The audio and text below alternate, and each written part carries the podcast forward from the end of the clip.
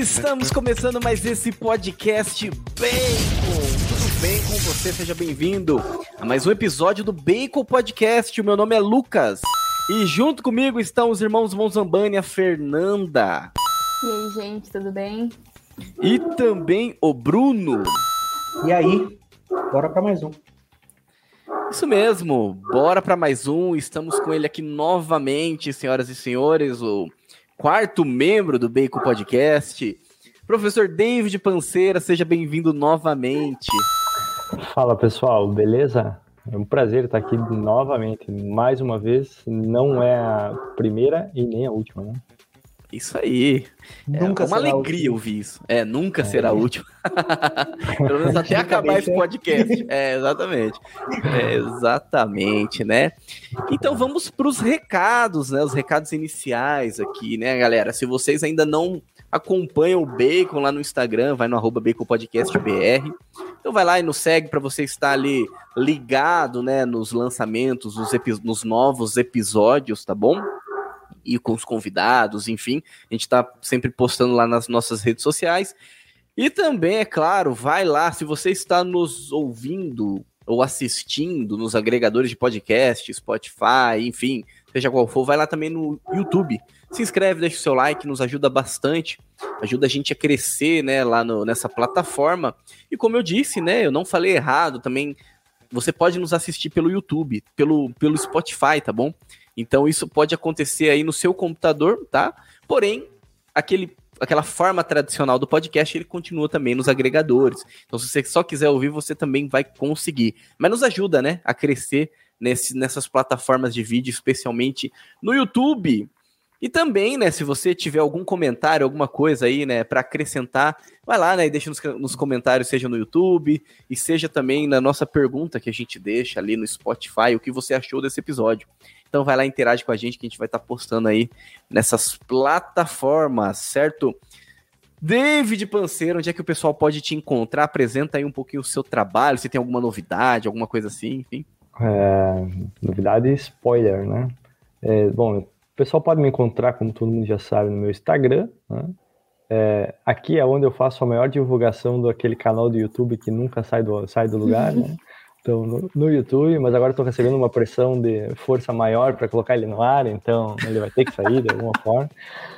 É, e no meu Substack, principalmente para quem quiser algumas coisas mais profundas, né? E um desenvolvimento do que eu penso acerca do mundo, da, da ciência, da cultura, etc. Eu escrevo, costumo escrever com não tanta frequência assim, lá no Substack. Então o pessoal pode deixar lá, desdepanceira.substack.com. Acho que é .com. Nem, nem sei, é para você ver. Vou deixar o link aqui para facilitar, é só Isso. clicar no link aqui que vai facilitar o seu caminho, né? Muito uhum. mais fácil, né? Muito bom. E faço questão de deixar no YouTube também. Né? Enquanto ainda Ótimo. tiver lá somente a piada, né? Da, só a minha avó falando lá, só a minha avó. Mas ela e tá depois... fazendo sucesso lá ainda. Tem bastante ah, comentário, o pessoal tá vindo. Exato, exatamente. E depois, né, os, os vídeos, enfim, o, todo o conteúdo que vai vir aí futuramente, né? Com certeza.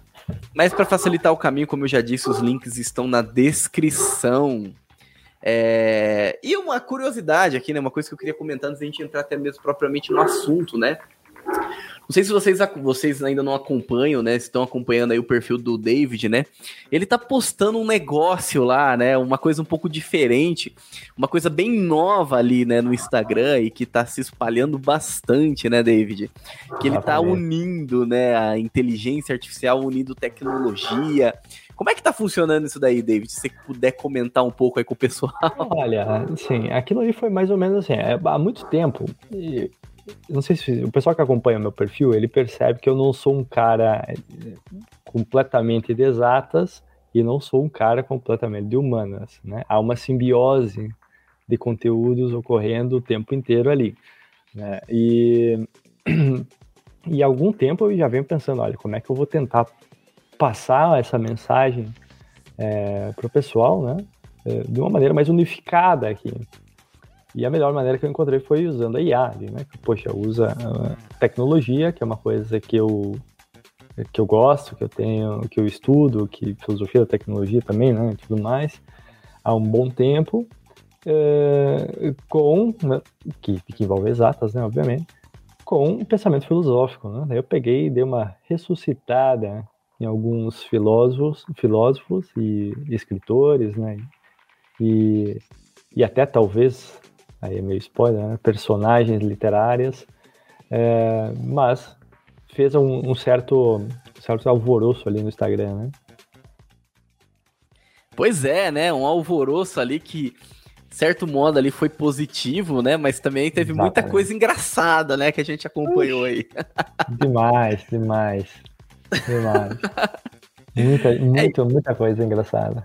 E só para você entender, meu caro ouvinte, sem entrar em muitos detalhes, vai lá, entra no Instagram, curte lá, é, primeiro, né, absorve ali, né, aproveita o conteúdo, curte lá esses vídeos, compartilha e marca, né, o David Panceira, isso é mais importante, né? Na verdade, assim, se você compartilhar, é, já vai só compartilhar tá ótimo, né? Caso você queira baixar para postar, Aí. né? Então você marca lá o professor David Panceira, né? Isso é importantíssimo. Exatamente. e olha, se você quiser tem um, um, Reels lá que eu gravei ensinando como é que você faz isso. Então, Tutorial, olha aí. Tutorial, exatamente. Perfeito. Eu queria dizer uma coisa, viu? Você falou lá do, do YouTube e tal. Se você soltar um vídeo desse lá no YouTube, eu acho que o negócio vai. Cara, acho que vai ter, vai ter muito engajamento também, viu? Queria ah, dizer aí, imagina mas... você, você tendo uma aula de filosofia aristotélica, né? Falando de artefatos e tecnologia, substância, mas com o próprio Aristóteles falando. Exato. E engraçado, né? Falando de inteligência artificial, né? Assim, o David tá aqui, a gente sempre fala com ele de inteligência artificial, fala de tecnologia. Já falamos aí sobre o cybermedievalismo, né? Sobre esse uhum. movimento, né? Que, que, se tornou um movimento, né? De certa forma. É. Porém, né, então falando de inteligência artificial, é interessante que tem umas inteligências artificiais aí que estão surgindo que elas imitam a voz, né? Então, assim, Exatamente. assim, o negócio tá uma loucura, cara. Colocar lá o Michael Jackson para cantar evidências, tem umas coisas, assim, uns absurdos assim na internet. exatamente, exatamente. Né? E muita coisa ainda vai acontecer, né? Elas estão. É, elas estão crescendo. Tem um monte de, de startups surgindo com a ideia central uh, com, uh, sendo IA. Né? Fazendo alguma coisa, um deepfake, ou de voz, de, de imagem, de tudo. Né? Tem umas elas IAs. Ser, elas estão deixando de ser tecnologia e estão virando produto. Exatamente. É. Exatamente. Tem umas IAs que você que já transforma texto em vídeo. Né? Então você digita lá, eu quero isso, isso, isso, e sai um vídeo para você. Claro que o vídeo ainda está. Não sei se vocês acompanharam o Mid Journey no começo, às vezes as imagens eram bizarras, né? Saía uhum. lá com uma mão distorcida. A mão era. um negócio meio bizarro, né? Na versão, uhum. nas versões iniciais. E, aí, à medida que, que eles que foi sendo retreinado, etc., com mais banco de dados e, e tudo mais, o negócio ficou cabuloso. Né? Hoje, uma imagem do, do um, hoje com um Mid Journey você consegue basicamente fazer qualquer coisa com o prompt, o prompt correto, desde, sei lá, um selfie, que nem eu fiz, né? Eu fiz o Descartes tirando uma selfie em frente à Torre Eiffel, né? Então, é, desde, desde, coisas assim até, não sei, um cenário da Segunda Guerra Mundial, uma coisa bem realista, uma trincheira, ou uma trincheira da Primeira Guerra, né? E por aí vai. Você pode fazer muita coisa mesmo e com bastante detalhes. Então eu, eu, eu, imagino que as de vídeo, texto para vídeo, vai acontecer a mesma coisa, né? Ou seja, agora a gente está com um negócio meio bizarro ainda, é, meio estranho e tudo mais, mas daqui a pouco vai ficar é, designers e editores. Tá feia a coisa para vocês.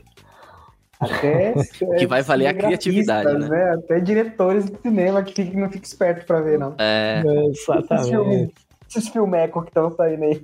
Exatamente, cara. Exatamente.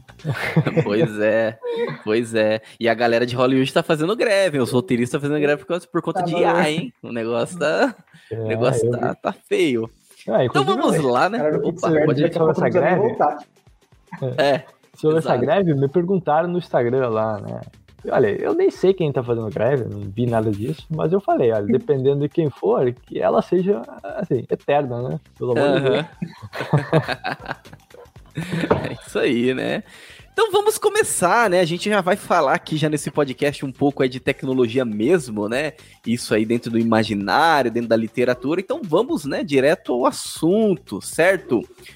Começando então, muito bem, meus caros nerds dessa terra de Santa Cruz. Acompanhe mais esse episódio do Bacon Podcast.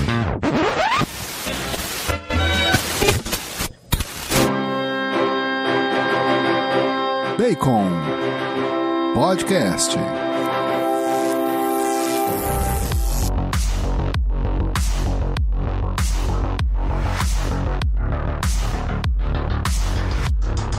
Muito bem, Bruno, dê-nos a sinopse desse episódio.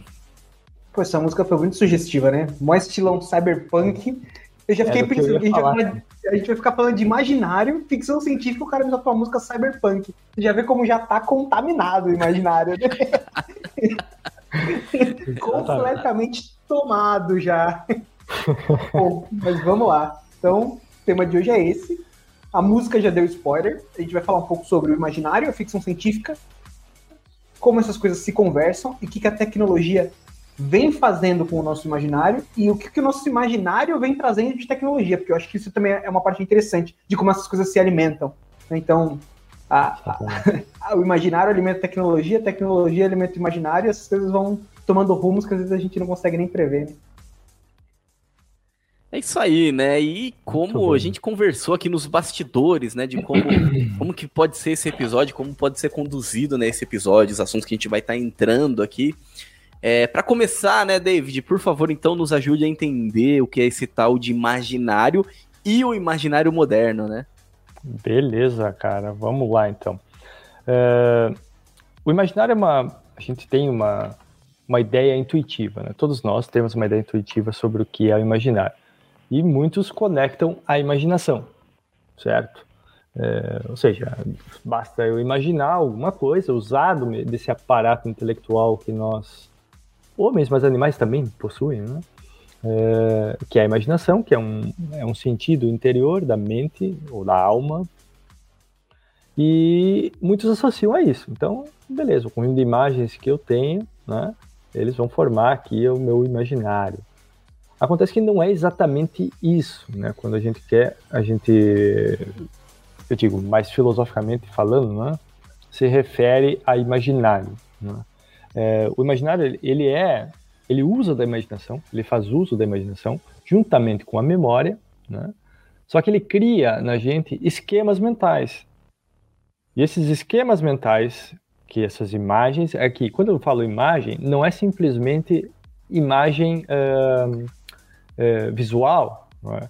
a imagem, nesse sentido do, do imaginário e da, e da imaginação como um todo, ela também é uma música, por exemplo. É tudo aquilo que, ao passar pelos meus cinco sentidos exteriores, é imprimido dentro de mim. Né?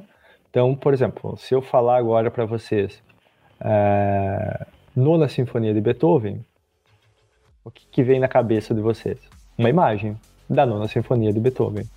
Então, quando a gente está falando de imagem, né, é, é, nesse sentido, é aquilo que é, é imprimido dentro do no nosso interior a partir do que chega pelos cinco sentidos.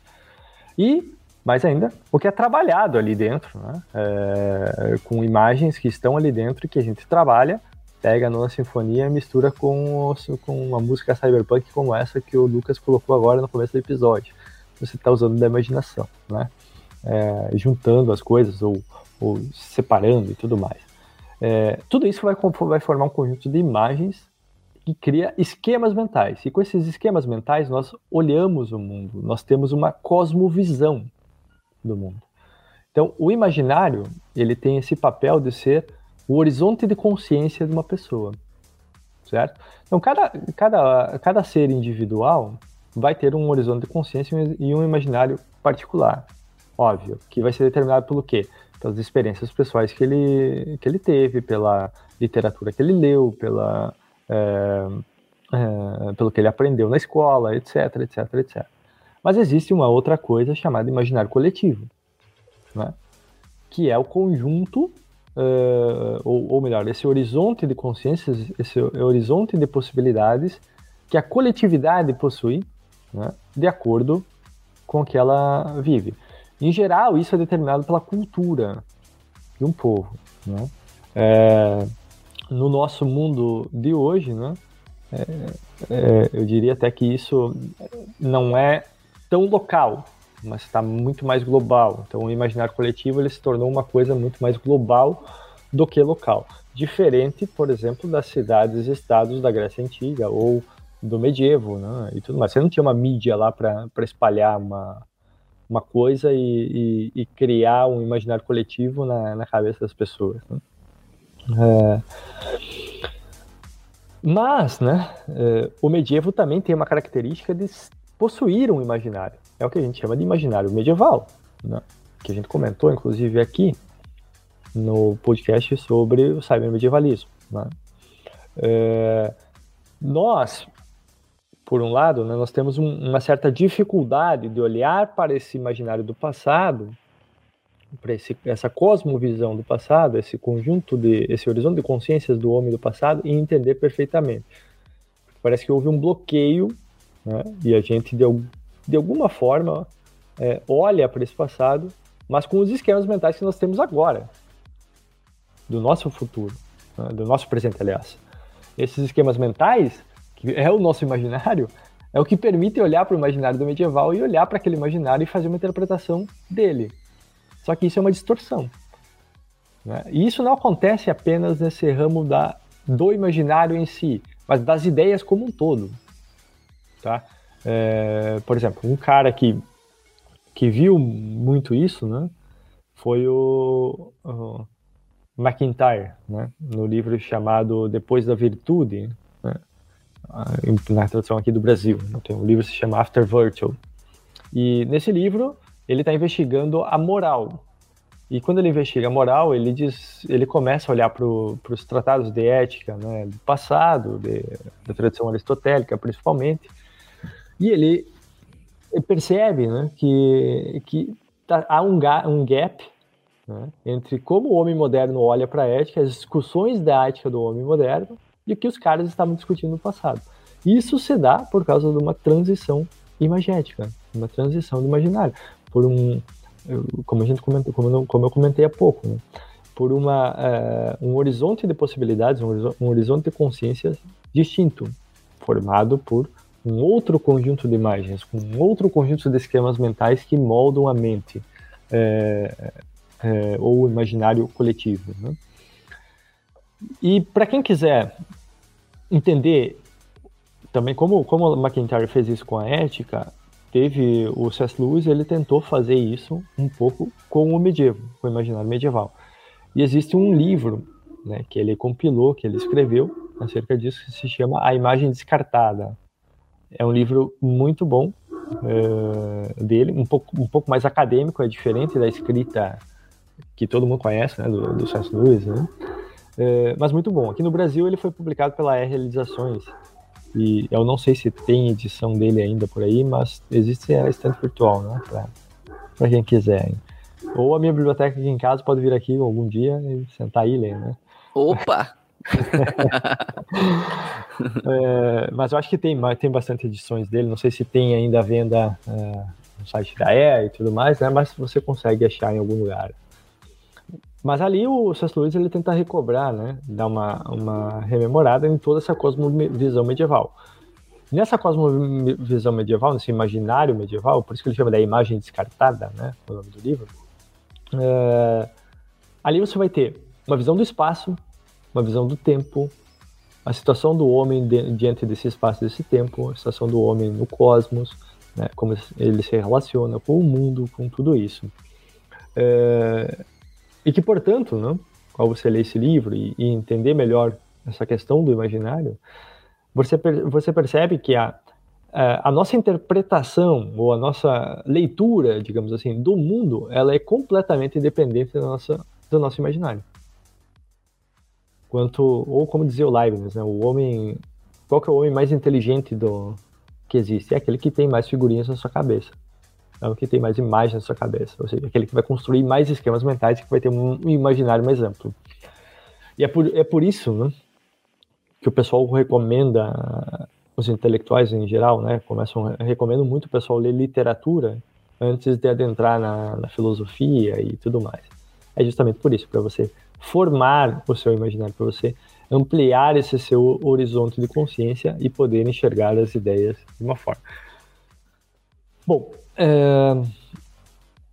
basicamente, né, o imaginário seria isso. Né? Eu não sei se vocês têm algum comentário a fazer, algum, alguma coisa, pode fazer. Eu estava pensando que o quão engraçado é isso, mas é a mesma coisa que inteligência artificial, né? Aquela que tem maior banco de dados é aquela que vai performar melhor, né? Exatamente. o paralelo é muito bom. Não, exatamente. É, porque a IA, ela imita né, algumas coisas é, do, nossa, do nosso jeito de pensar, do nosso jeito de agir. Né? Uhum. É, e é por isso que, por exemplo, quanto maior o banco de dados, mais... a, gente, a gente é um, uma espécie de processador de dados. Né? Os dados chegam pelos nossos cinco sentidos. Nossa, nossa mente, ela meio que processa isso. E não estou falando aqui no sentido material da coisa. Né? Há um sentido imaterial em tudo isso, mas é, basicamente essa ideia de processar dados, você trabalhar em cima de dados, é uma coisa humana, absolutamente humana. Né? É, a gente faz isso o tempo inteiro. Mas bom, então dito isso, é, então a gente começa, a gente percebe que o imaginário, né, ele tem uma uma uma importância assim absurda na compreensão do mundo, porque ele fornece símbolos para interpretarem a realidade, etc. e tudo mais, e amplia o horizonte de possibilidades, aquilo que é possível no mundo real. Né? É... E no imaginário medieval, né, você vai ter é, realidades invisíveis sendo colocadas com imagens né, para o homem comum, para o camponês, para o cara comum. Então, eu sempre costumo falar, né, meio que brincando, mas é, mas é para transmitir uma verdade, né? Que o quando você usa a palavra, por exemplo, santidade, né? É, o homem do campo lá da, da Idade Média, que era a grande maioria, né? na Idade Média você não tinha uma grande concentração de, nas cidades como a gente tem hoje, é, o homem do campo lá, ele ia ter muito mais noção do que é isso do que o, o homem comum hoje. Né? É, o homem comum hoje, se você fala santidade, talvez ele vai pensar numa estátua dentro da igreja, né? É, alguma coisa assim. Né? Raramente ele vai conseguir entender aquilo como uma realidade que transcende a, a própria condição e existência dele próprio. Né? Ele não vai conseguir. O David. Pode falar. É, não, é, acho que até para assim, os nossos ouvintes também terem a, a noção da importância disso, a gente sabe que a maioria do, das pessoas na Idade Média eram é, analfabetas. Elas Exatamente. Não tinham acesso a livro, não tinham acesso a. Exatamente. E, e, muitas vezes o conhecimento, através do imaginário delas, era muito mais rico do que Com o nosso. Certeza. Elas eram muito mais inteligentes do que a gente, sendo analfabetas. Então, é, esse é o grau de importância do imaginário que a gente está falando aqui, né? Então... Exatamente, exatamente. É, é, é, é basicamente isso. Né? Ou seja, é, o imaginário ele além de, de, serem símbolos, eles fornecem esses esquemas mentais eles são, no final das contas, símbolos para você compreender o real, a realidade. Além de eles serem símbolos para você compreender a realidade, né, é, eles determinam o seu, modo de, ver, de viver, seu modo de ser. Como está teu imaginário vai ser a sua vida, entende? E a sua, a sua percepção estética, tudo isso. Né? É, por exemplo, por que, que a maioria das pessoas é, sei lá, maioria, eu não diria maioria hoje em dia, né? Mas grande parte das pessoas, elas vão escutar uma música, sei lá, um Johann Sebastian Bach, por exemplo, e elas não conseguem penetrar além da superfície do que, que o Bach está passando ali, né? Do que, que o Bach está colocando. E às vezes não conseguem nem entender, não é, não é bem entender, porque a compreensão daquilo se dá, mas é, é perceber esteticamente aquilo. É, porque elas não têm esquemas mentais para olhar para aquilo. O que, que elas escutam normalmente? Escutam o MC não sei do que lá, entende? Então, esse, esse é o conjunto de referências, o conjunto de imagens que vai estar dentro da cabeça dele, que são todos feios. A beleza é objetiva, não, não, não quero nem saber se você pensa o contrário. A beleza é objetiva, fim da história. a beleza é objetiva, então ela vai ter um conjunto de imagens é, feias né, na cabeça dela e um imaginário formado em cima disso. Tá certo? Então, o imaginário tem uma importância assim, basilar, porque ele vai determinar como eu vivo. E aquilo que eu, que eu acho possível dentro da minha existência. É, um cara que está com o imaginário mal formado, por exemplo, vai querer viver a vida dele inteira, né? É, sei lá, de acordo com aquilo que ele, que ele, que ele tem de esquema mental. Imagina. Então, ele não consegue, por exemplo, uma, um exemplo mais banal do dia a dia, né? O cara que não consegue entender é, é, o empreendedorismo, por exemplo, ele empreender como uma possibilidade real da sua existência, ele não vai nem pensar nisso, e para ele ele vai estar contente num, num, naquilo que ele faz. Não que ele tem que ser, ele tem que empreender, né? Mas aquilo ali não é concebido nem como possibilidade. Entende? Não é que ele vai ter que, ah, beleza, isso está dentro do meu imaginário, tem que fazer. Não, poxa, não, não é assim, né? É, mas permite dar, ter esse olhar para o mundo é, um pouquinho mais completo né? e mais, é, mais é, preenchido, né? mais textura, digamos assim. E bom, uh, o que acontece é que havia um imaginário né, na sociedade que está mais ou menos perdido. Agora a gente tem um conjunto de obras que estão tentando fazer essa religação né, com o imaginário uh, uh, antigo, né, mas que sofreu uma, um, uma mudança na nossa sociedade. O homem, eh, o homem é, moderno, né, ele já não consegue conceber o modo de ser e o modo de existência do homem medieval ou do homem grego, propriamente dito. Né? Não consegue olhar para um, um Aquiles, por exemplo, e perceber é, a heroicidade daquele Aquiles lá na, na, na Ilíada. Né? ou do, dos atos de Aquiles e perceber aquilo como uma possibilidade é, sua. Não consegue, não consegue entender isso. Ou não só Aquiles, qualquer outra, outro elemento imagético aí do passado. É, e aí aconteceu uma, uma mudança imagética. Eu chamo isso de shift simbólico. Ou seja, é, você tem um conjunto de símbolos, esses símbolos, o que, que os símbolos eles são né, em geral? O, o símbolo, eles são é, um signo, ele é um, eles são signos. O que, que é um signo? É alguma coisa que representa algo que não é ele próprio. Né? Então, eles são signos, mas que apresentam notas daquilo que eles significam. Notas daquilo que eles referenciam. Então, o que, que eu quero dizer com isso? Né? É, porque, por exemplo, uma árvore no meio do deserto, ela pode ser um símbolo para solidão. Porque ela tem uma nota de solitude. Né?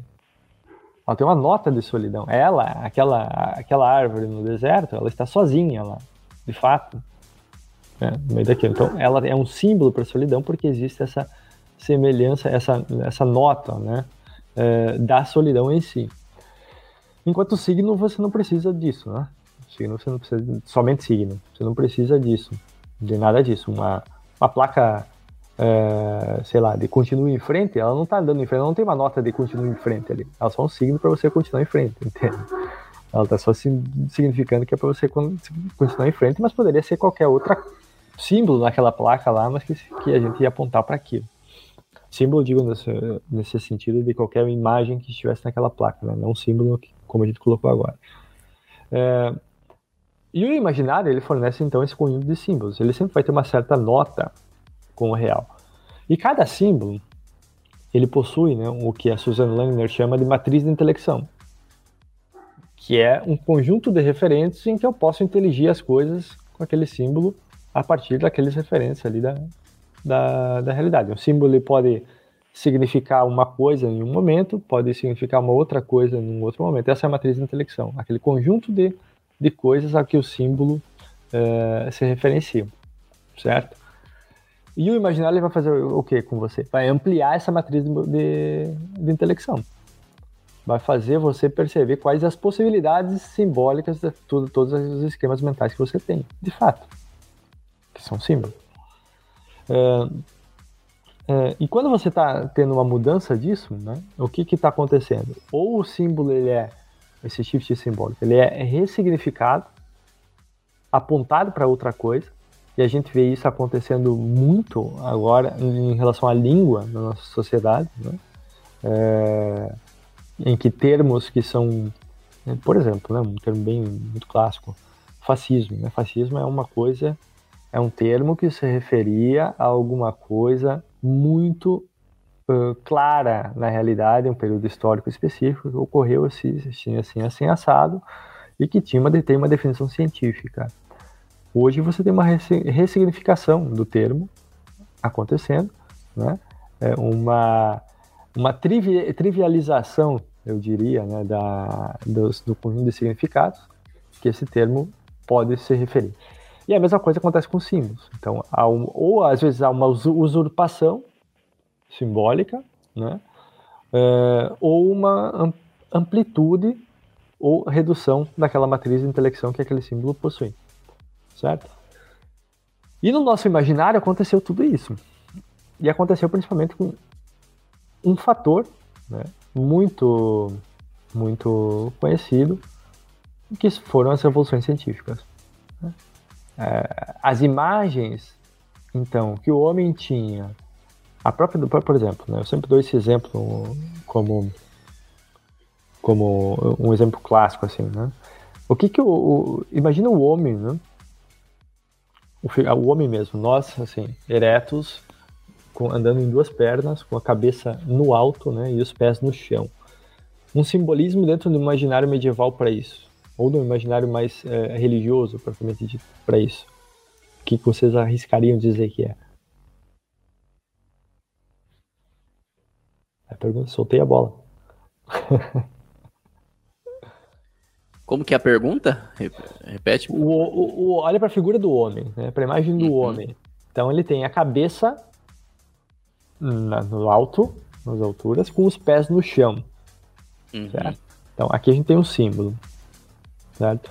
É, dentro de um imaginário é, que acopla elementos religiosos, né? o que, que isso poderia simbolizar? Um elemento na matriz de intelecção, de intelecção desse símbolo eu diria que um pensamento voltado para o céu enquanto vive na Terra. Exatamente. Um ser intermediário e que tem o formato de uma cruz. É um exemplo. Né? Uhum.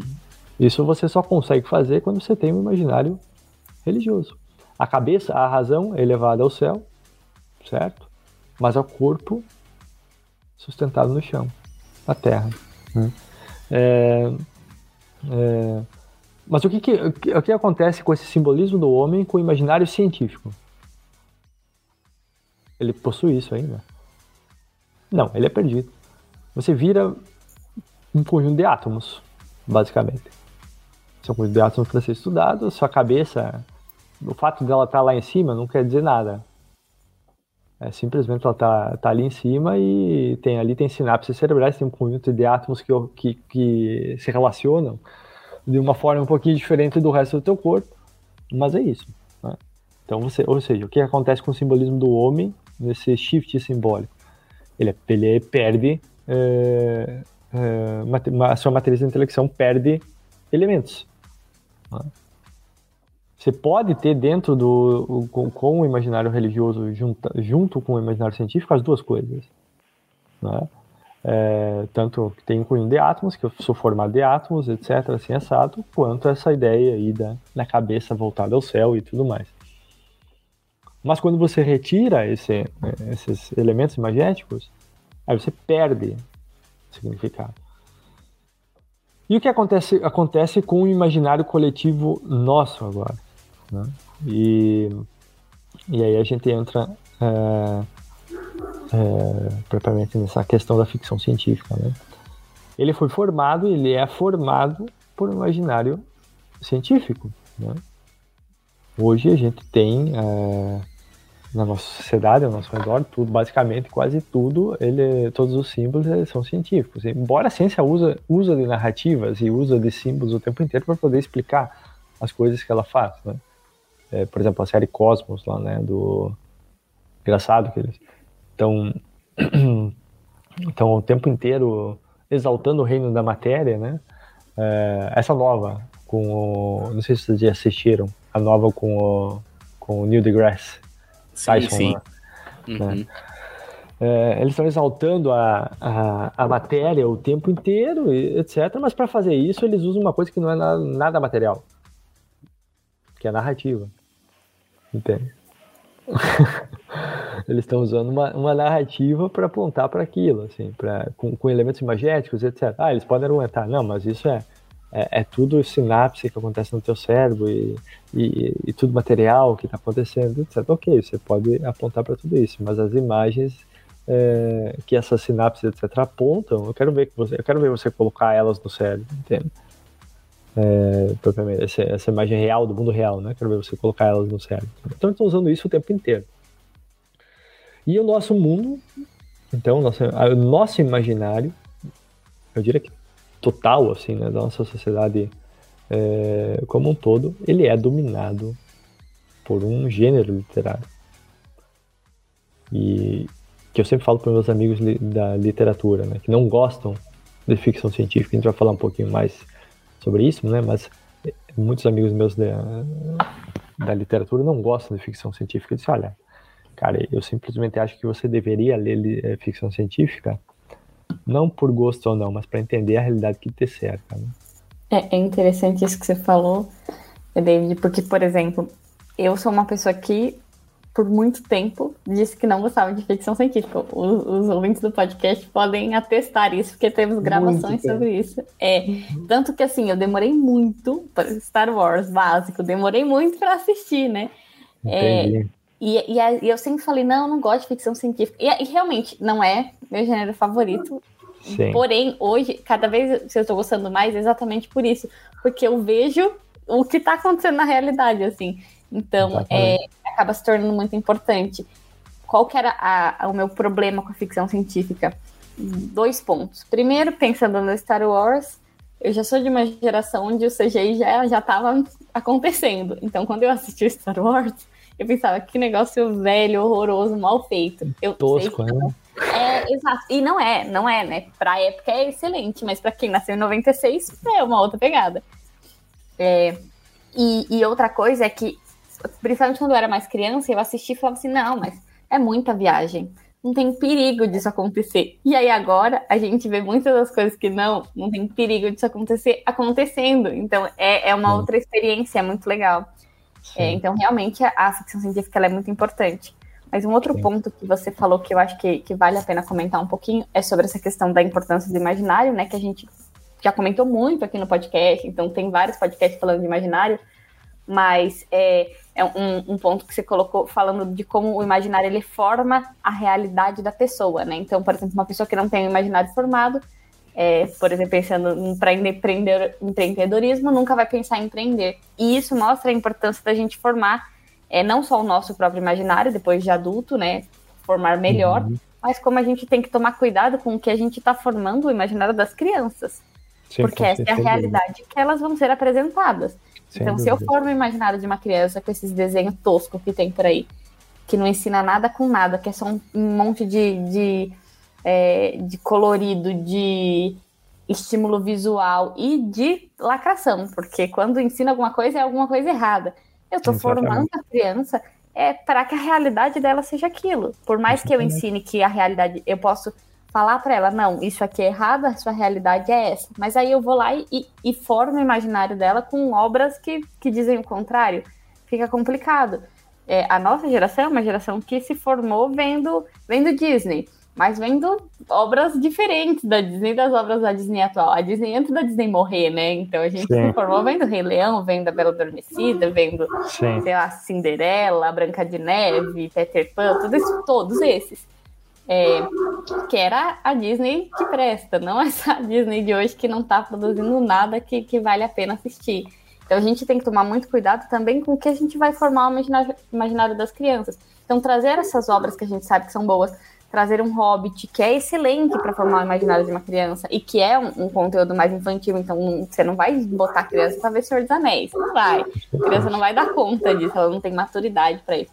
Mas tem, a gente tem muita, muita coisa é, infantil que é boa para as crianças e que a gente precisa apresentar e tentar tirar um pouco elas dessa, desse, de, dessa formação do imaginário ruim, porque o que mais tem é, é, é essas crianças sendo formadas por um vídeo do TikTok. E esses Gente, vídeos do TikTok que ensina a dançar funk e, e é, é, assim. O que, que vai ser dessas crianças quando elas crescerem? Elas não têm culpa, elas são crianças. Não, o que vai ser delas depois, né? Então é um, é um, cuidado que a gente, como adulto, tem que ter também. Sem, sem dúvida, especialmente para os pais que estão ouvindo esse podcast, né? Fica. Deve ficar muito marcado o que a Fernanda falou agora.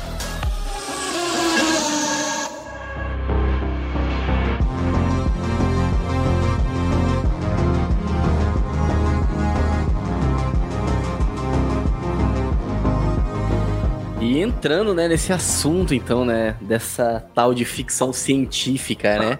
E aqui a gente pode falar tanto de literatura, a gente pode falar de cinema, né? A gente vai, a gente pode pegar muitas obras aí do, do século XIX, aí tem muita coisa assim que que, que até coisas assim que se você fala assim, né, o nome do livro ali, por exemplo, falar um Frankenstein da vida, né, da, da Mary Shelley, que caramba, o que, que tem a ver Frankenstein com ficção científica, com com modelar o imaginário moderno, né? Mas é interessante, tipo, a forma que, por exemplo, esse livro, ele trata sobre a, a responsabilidade moral ali da ciência, da tecnologia, né? E como que as consequências, né? São consequências ali que, quando você intervém nisso, né? As consequências que podem vir são consequências ali que podem ser drásticas, né?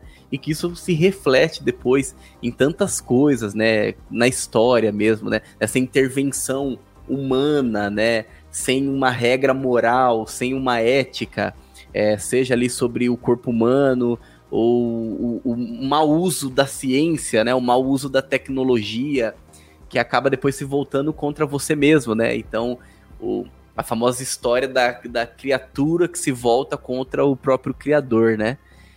E, caramba, Frankenstein, entendeu? Tudo é. isso de Frankenstein, né? Exatamente. É, um monte de gente considera Frankenstein um, um, um livro de horror gótico, né?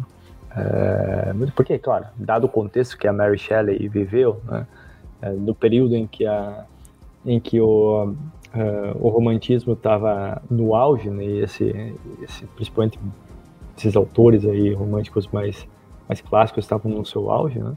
É natural que você enquadre dentro disso. Mas, de fato, é um livro que também é enquadrado dentro do gênero de ficção científica. Porque o Dr. Frankenstein, o que, que ele faz? Desculpa os spoilers aí, pessoal, mas vai ter que ter spoiler aí, não, não tem como. Já tá meio, né, 1800, 1800 e, no início de 1800, né, 1820, é. 1815, Exatamente. sei lá. É, o que ele faz né, é, é, justamente usar de aparatos medicinais e científicos e químicos né, para modificar o corpo humano. Para construir, na verdade, um corpo novo, né? Que depois aí tem toda essa história, é, você pode retirar tudo isso, que, toda essa, essa essa moral da história, digamos assim, que o Lucas colocou. Né? É, mas veja o mundo nosso moderno hoje. O que, que a gente está fazendo com implantes dentro dos nossos uh, implantes tecnológicos mesmo, dentro do nosso organismo, é, clonando ou fazendo simbiose, como aconteceu com alguns cientistas chineses lá, de, sim, eles fizeram uma simbiose de, de um embrião de, não sei se foi de porco macaco, eu não lembro, com um humano, entende? Nossa! Então, ultrapassando algumas barreiras éticas, assim, é, medicinais, que já estavam sendo alertadas e colocadas no Frankenstein da Mary Shelley. Né? Então, aliás, você sabe como é que é? Eu li uma vez que a história da Mary Shelley, é, o Frankenstein veio a ela num sonho. Ela fez uma aposta com, com, um conjunto de, de escritores, né, para escrever um livro de horror e, e tudo mais. E acho que faltavam alguns dias, ou era o último, o último dia, não me recordo direito. e ela estava desesperada, que ela não conseguia uh, escrever a história e ter uma ideia para a história. E aí veio para ela com um, um insight divino, né? Mas enfim, uh, o que, que vocês diriam, para mim, né, literariamente falando, que foi a primeira obra de ficção científica da história? Muito difícil. Muito difícil. Boa pergunta, hein? Ideia. Pergunta de um milhão, hein? Olha aí. Bom, existem debates. aberto, né? Vamos existem, existem debates né? é, ainda dentro desse, dos autores que são especializados em ficção científica para saber, digamos assim, onde que começa. E a gente tem desde obras que têm elementos de ficção científica do século II, né? passando pela Idade Média, até, obviamente, o auge que todo mundo conhece, que é o século XIX.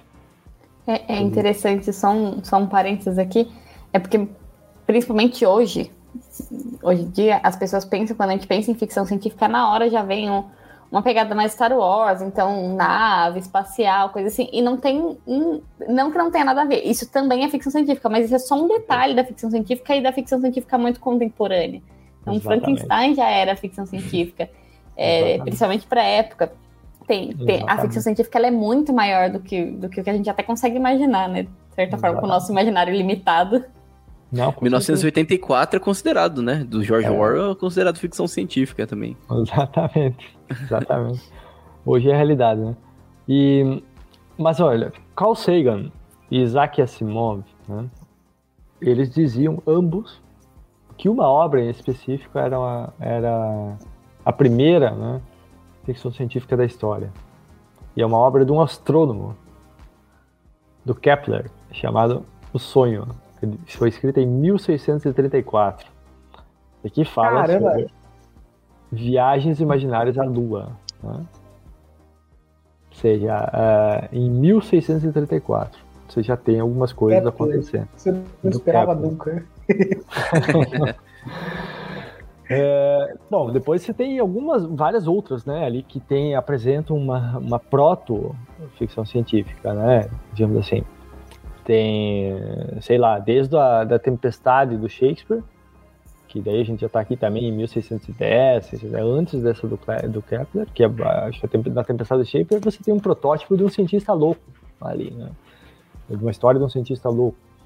É, e até porque o que para mim é uma das grandes obras de ficção científica, eu argumentaria que é uma das grandes obras de ficção científica e que modela uh, todo o imaginário moderno é a Nova Atlântida do Francis Bacon.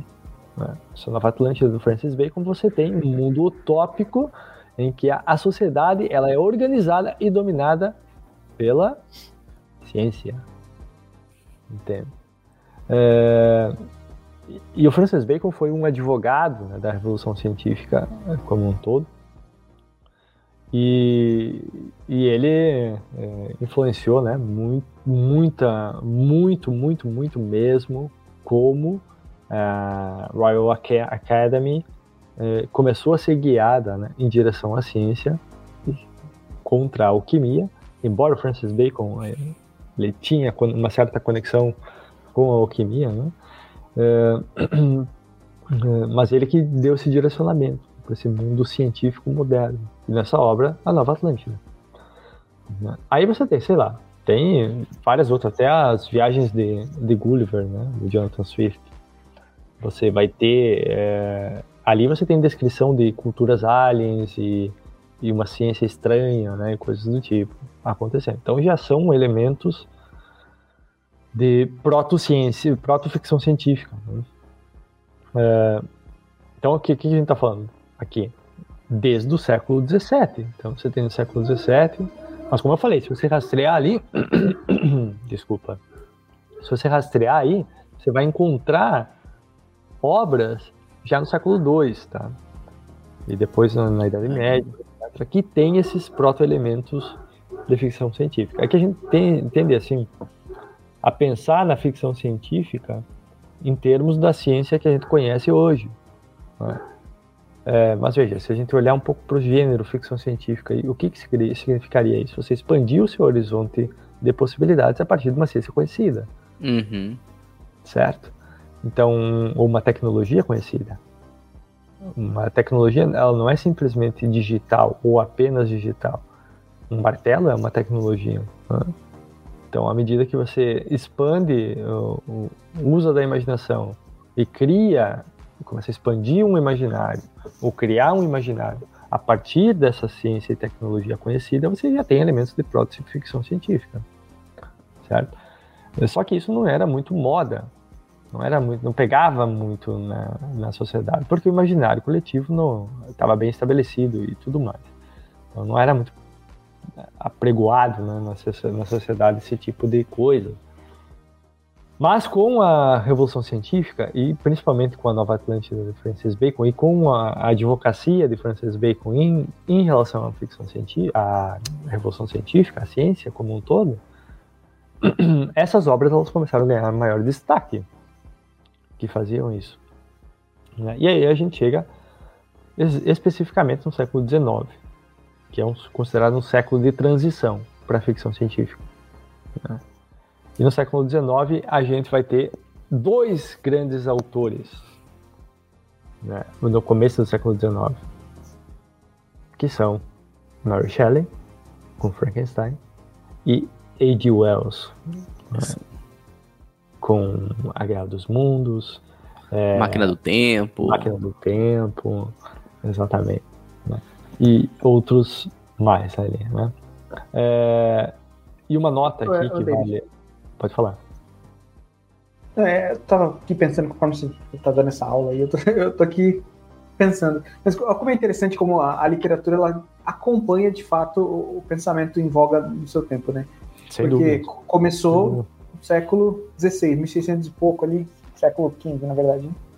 Uhum. E, e se a gente parar para pensar, foi o início do, da, da Renascença ali. No início não, né, mas foi o, o, ápice, onde as pessoas já começaram a, a parar de olhar um pouco mais para essa para esse pensamento religioso, para esse imaginário religioso. Então, ela, ela, é um reflexo do que a sociedade está vivendo na época, só que não pegou tanto, porque aí a gente ainda estava na Idade Média, não tinha entrado na Idade Contemporânea. Exatamente. A gente estava no, é. período, no período de transição desse shift simbólico que eu comentei antes. Assim. Então, é, tanto que, veja, o que, que um Nietzsche é? O Nietzsche é um cara que vive exatamente no período de transição do Shift. Ele diz: olha, a gente matou Deus. O que, que o Nietzsche está falando? A morte de Deus é justamente isso. Né? É essa, essa morte do, do simbolismo que leva a Deus. Matamos Deus. Acabou. Só que a moral cristã está aqui, está permanente, está aqui ainda. Tem outros elementos da, do imaginário que impregnaram, que estão aqui impregnados na cultura. E aí que vem toda a teoria do Hilbermensch dele, não sei o que e tal. Então, o Nietzsche é um cara. É, é um ateu que eu tenho saudade, né? Porque os ateus de hoje são. Muito bom. Os ateus, de, os ateus de hoje são, pelo amor de Deus, né, cara? Dá, assim, é, é, é palhaçada, é brincadeira. Né? Não se compara. Até, até Marx e Sartre são ateus que eu tenho saudade. Assim, então, pô. Pelo amor de Deus, cara. É, mas o Nietzsche é um, é, um, é um cara né, que ele percebe então esse shift, essa transição simbólica acontecendo, e ele tenta dar os rumos disso. Só que ele não, não consegue, não vinga. O niilismo nietzscheano, ele. É, ok, ele está penetrado em algumas sociedades, na, algumas culturas, aliás, na sociedade até às vezes como um todo, mas ele não é o, o primário, né? É, se fosse o primário, nós estaríamos, sei lá, parecia que, a, que as cidades iam parecer um departamento de né? todo mundo ia andar de cabisbaixo, de cabeça, de cabeça baixa, ali, meu, tô ferrado, acabou, né? É, mas o primário é, é justamente esse imaginário científico, né? Que vem então com essa, com essa advocacia do Francis Bacon. Não só Francis Bacon, você vai ter John Locke, né? o, o liberalismo moderno vai adentrar na política e tudo. Então tá tudo interligado, Bruno, como você colocou. Né? Ou seja, a literatura ela não está andando sozinha ali no esquema. É, é, nem, a, nem a própria ciência. Né? Ou seja, não existe uma ciência isenta, como o pessoal costuma falar. Isso é meio que uma impossibilidade dada o que significa cultura. Entende? A ciência faz parte da cultura. E, e, uma vez que ela é parte da cultura, ela, ela não tem um, uma falta de organicidade a ponto de eu separá-la e dizer, não, isso aqui está isento de tudo, toda a cultura e tudo mais. Não, não dá, não dá para você fazer isso. Mas de fato, né, é, a literatura, né, esse, esse aí, no século XIX, aliás, esse imaginário, esse imagético científico, né, com essas grandes revoluções acontecendo, ele começa a permear a sociedade e substituir e fazer esse shift simbólico mudar de de, de, de ângulo, né? ir para um outro lugar. Aqui, esses símbolos antigos. Que, justamente como você comentou, é, é uma coisa que começa já na Renascença, que é a época de decadência em relação ao medievo. Né? É, já é um período que está decaindo tudo. Muita gente vai ficar escandalizada, né? Eu falando que a Renascença é um período de decadência aqui, mas, é, cara, as coisas é, são... Você vê até onde caiu, né? É, as coisas são o que são, cara, não posso fazer nada.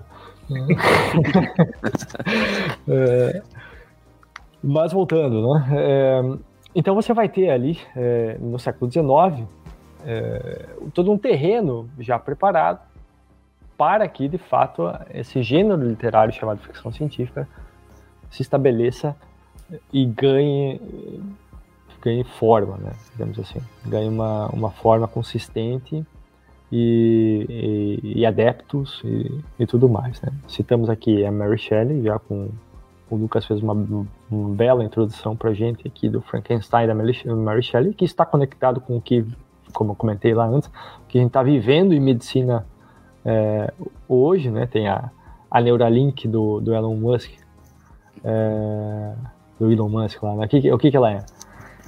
é? justamente ideias do Frankenstein adaptadas conforme a tecnologia moderna. Né?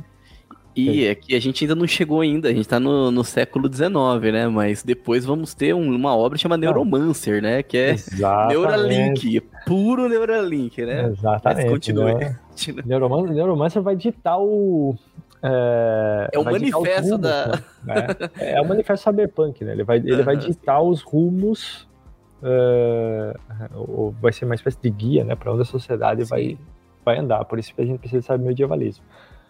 Falando, Mas, é, já é anos nisso, 80. falta o manifesto saber, saber medievalista, hein? Isso aí. Falta, cara, eu sei, cara, eu sei, eu sei, eu tô devendo muita coisa. Assim. Todo podcast a gente coisa. cobra.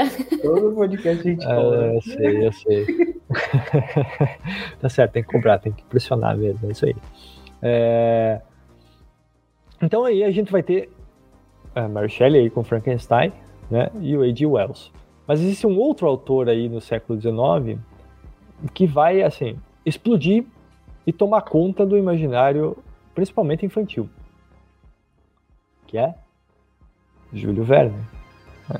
É, Júlio Verne escreve em 1864, né, Jornada ao Centro da Terra. Em 1865, né, da Terra à Lua, e em 1869, então um combo, né? 20 mil léguas submarinas. Né? É... E o Júlio Verne, então, ele, junto com o A.G. Wells, são considerados na, nesse novo estabelecimento da, da, da nessa, nessa transição né, da ficção científica como, de fato, os pais da ficção científica.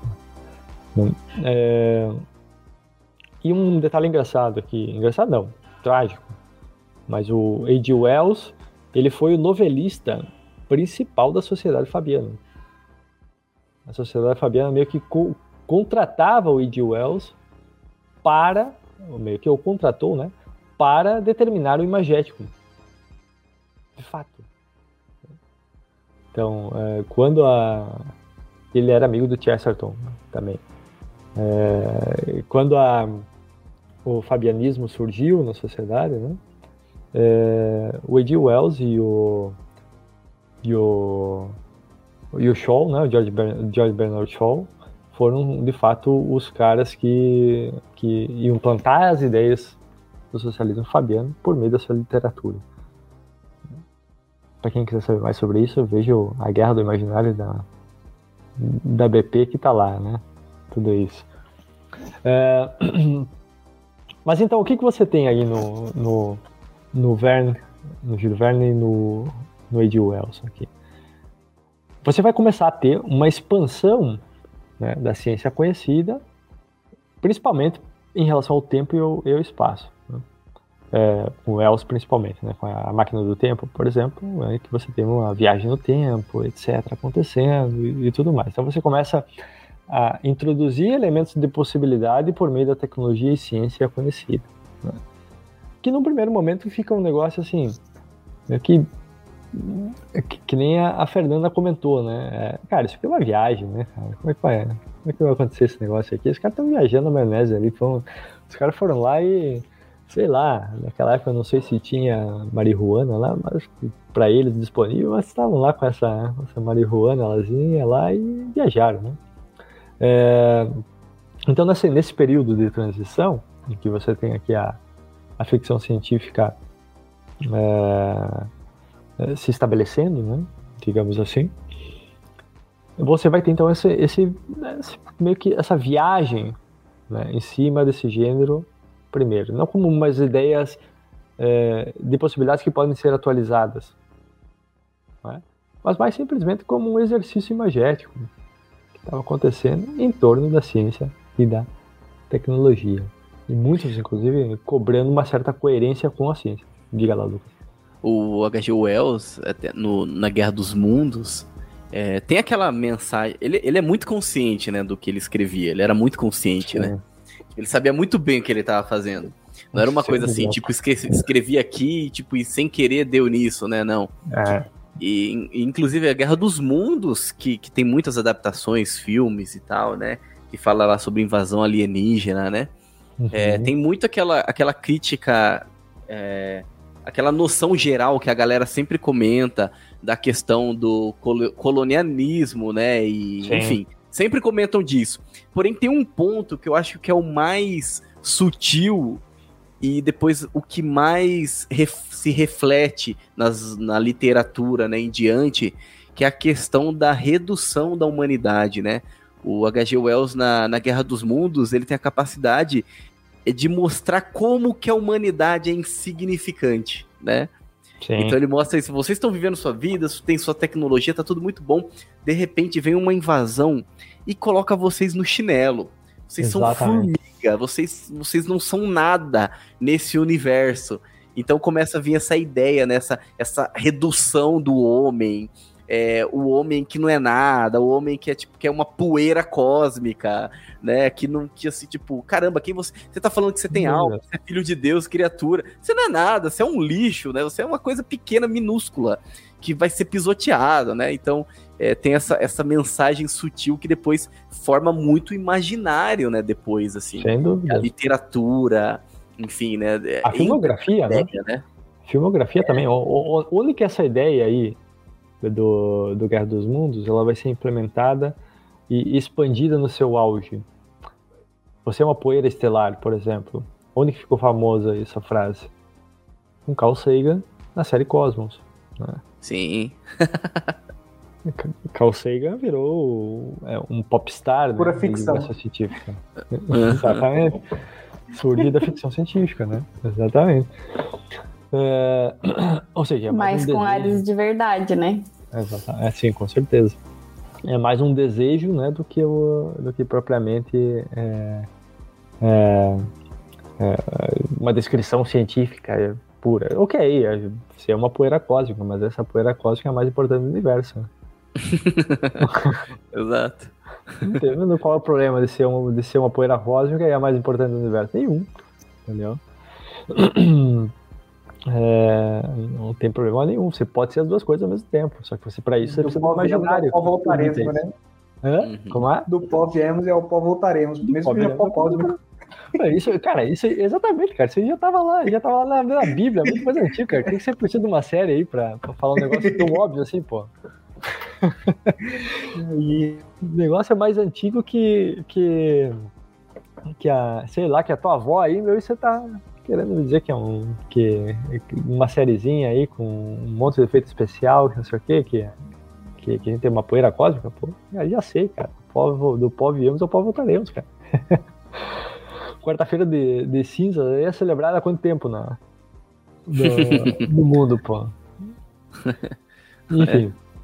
É, e aí, depois desse período de transição, né, você começa de fato a ter um boom na ficção científica, com alguns autores é, é, depois aparecendo até nos Estados Unidos, né, na América aqui em si, e o Alan Poe, por exemplo, é um que, que tem protos, proto ficção científica nos seus contos ali, no final do século XIX, aqui nos Estados Unidos. Né?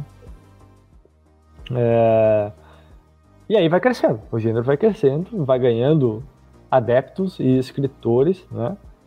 É, e tendo alguns outros escritores consagrados se aventurando no, no tema também, né? como o próprio Mark Twain. É, Mark Twain, né?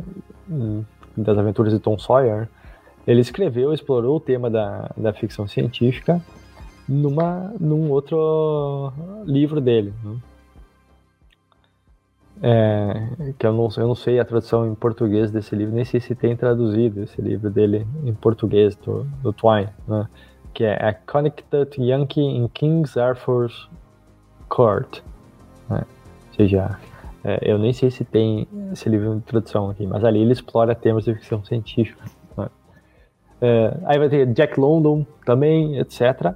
E até daí depois a gente entrar no século XX, e aí no século XX poxa, daí agora aqui a gente tem uma gama de autores para para explorar assim, gigantesca, né? Você já já citou Neuromancer é, aqui, mas Neuromancer é um deles. E aí, no século XX, o que o que acontece de diferente? Tem uma nova transição, porque a gente sai do gênero da literatura propriamente dito, somente da literatura, e entra na filmografia. Sim. que em termos de modelagem do imaginário é muito, muito mais poderoso. Entende? É... E aí na filmografia aqui, hoje em dia, principalmente, né, por causa dos efeitos especiais, o negócio está bombando. E aí, claro, aqui você vai ter mistura com agenda woke, né, por exemplo, em Pantera Negra, é, de afrofuturismo, sei lá, eu. É, trocentas coisas acontecendo aí bizarras. É, que, graças a Deus, eu não sei se vão pegar muito né, essas, essas coisas, né? É, mas, por enquanto não estão pegando tanto assim, né? Mas tá acontecendo. O lado né? bom disso é, o lado bom disso é que, como é muito produtizado, eles lançam tanto, é tanta visão de mundo, que até confunde as pessoas, não dá tempo de pegar. Confunde. É. Você não consegue focar, né? Não dá pra focar. não dá tempo. Exatamente. Exatamente. Uhum. O, o, negócio é tão. É tão. Assim, progresso, progresso, progresso o tempo inteiro que não dá pra acompanhar, ele, né? Ele não sabe nem pra onde vai, vai pra todo lado, todo mundo se perde. Exatamente. É, e bom, daí você vai ter então uma difusão de autores, né? A gente falou aqui do, do Asimov, é, que acho um dos mais famosos né, da ficção científica, e alguns muito bons que, que tentam fazer uma ficção científica, é, é, digamos assim, meio que medieval, né? que é o Frank Herbert com, a du, com Duna, né? Que tá, tá, mas que é ficção científica também. Mas ele está trazendo, usando da ficção científica e trazendo alguns elementos que, que fogem um pouco do imaginário comum, né? Da ficção científica. E uma outra coisa que vale comentar, né? O que está dentro desse imaginário da ficção científica como um todo? Uma visão de progresso. Ou seja, que a humanidade tem que progredir, nesse sentido cientificamente, né? Para alguma direção. E essa visão de progresso, principalmente uma visão de progresso da história, né? O que eles estão imaginando é como, já não é mais uma, uma mera. É, já não é interpretado mais tanto. Digo, não que eles não. É, é, que eles pensem assim, né? Mas já não é mais considerado como. É, como que eu quero dizer? Já não é mais considerado como uma mera imaginação, mas sim como uma possibilidade. Né? Tudo está uhum. sendo feito em, em, em ficção científica, né? É, E, e, e portanto, né, está influenciando todo o imaginário moderno. Todo o imaginário moderno. Hoje você pega, é, pega pessoas, né? Até pessoas comuns, já está dentro do imaginário dela, sei lá, uma, espacial, uma, uma estação espacial interestelar em que humanos podem viver, uma sociedade interestelar, etc., que vai viver na, em Marte, vai viver, sei lá, vai explorar o, o espaço e, e, tudo mais. É, e não é porque está acontecendo a viagem espacial do Elon, do Elon Musk lá. Não, é porque filmes como Interestelar foram lançados. Tem vários filmes, né? De viagem interestelar surgindo. E esses filmes estão moldando o imaginário moderno de possibilidade de vida eterna, de uma vida prolongada. Que, portanto, você tem um culto à saúde acontecendo, etc. Tudo isso também ocorre dentro da ficção científica. Né? Ocorreu dentro da ficção científica. Tem filmes sendo colocados com isso, por exemplo, Transcendência, com Johnny Depp, né? é, que a, a, Você já assistiu esse filme? Né? Não, esse nunca assisti. Transcendência. É, a, basicamente a, a, a, mente, né, ela é transferida para uma máquina. Lá e você tem uma certa de, um certo de estado de consciência dentro de uma máquina. É, e é uma vida eterna, uma espécie de vida eterna. Ou a Ex Machina, né? Também. Ex Machina, sim. É, nessa, enfim, tem... nessa linha tem, o, tem a série Altered Carbon, que é baseado num livro também. É. Uhum. Você também é. internamente vai comprando corpo novo e trocando, só fazendo backup da mente. Exatamente. Uhum. E você tem também Star Wars, né? Sim. Um dos maiores blockbusters da, da história aí. É, e que fornece imagens para as pessoas, está mudando o imaginário das pessoas, né? Sim. Embora tem muita coisa boa no Star Wars, né? Essa, essa semana, por exemplo, eu escrevi um. Semana, semana passada, sei lá. Escrevi um post Sim. lá sobre. Muito bom. Sobre o Luke Skywalker, né? Nos episódios 4, 5 e 6. Pra mim, Star Wars acabou ali, né? tudo bem, vai ser para outro tema, outro dia.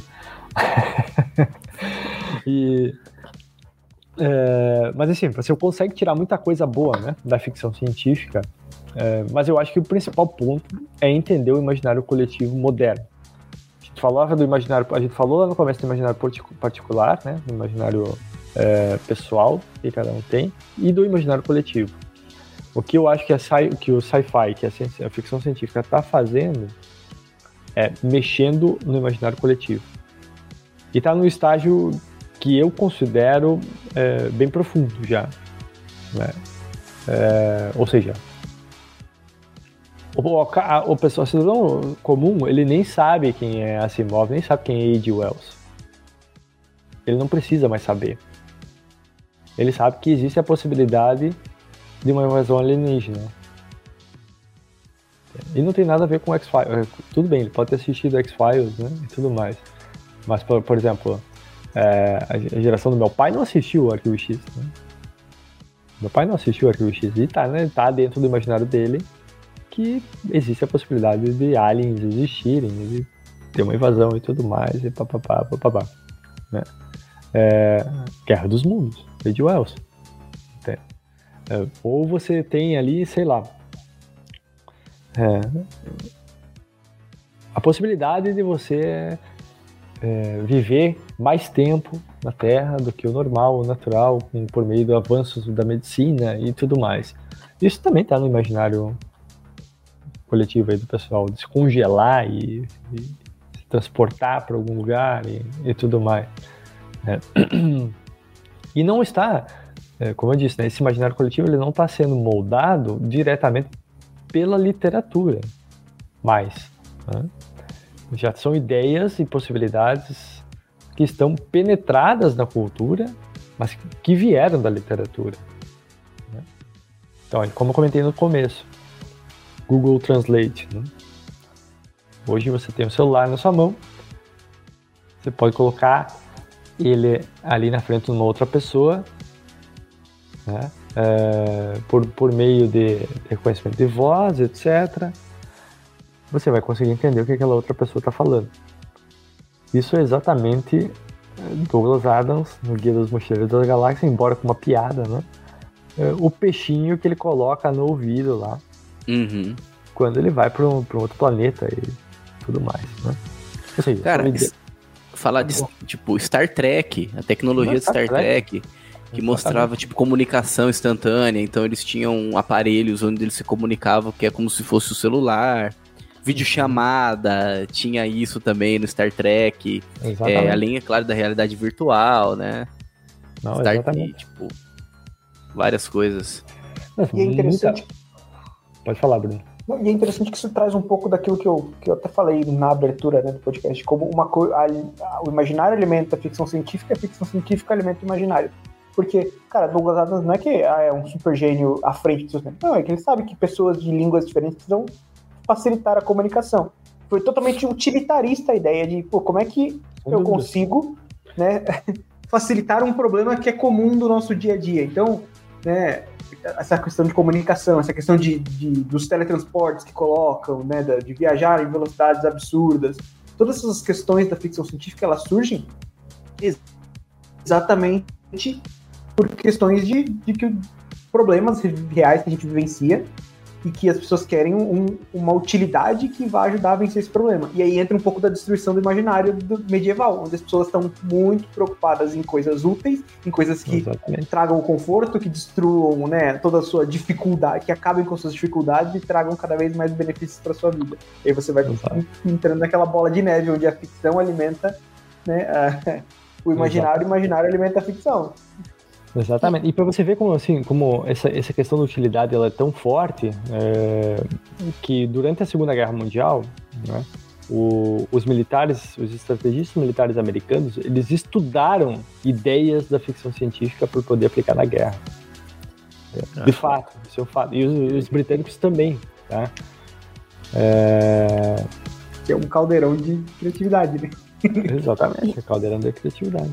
E é interessante porque, assim, não é que ao pensar em, em, na questão utilitária seja ruim, necessariamente, porque senão nenhum de nós estaríamos aqui nesse podcast, né? É, até recentemente compramos aquele é, aspirador de pó robô. Meu, aquilo é uma mão na roda, entendeu? Para tirar cabelo, pelo, coisas básicas assim, ele ajuda pra caramba.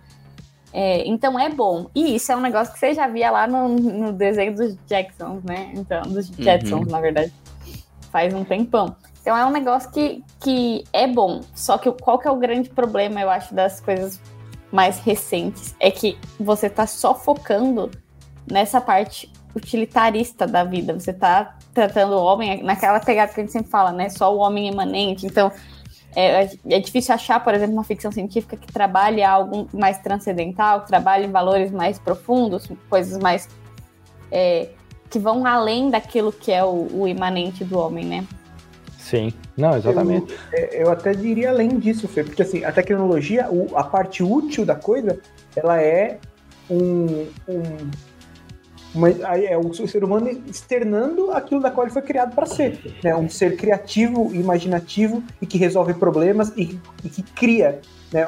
É o como posso dizer, o co-criador, né?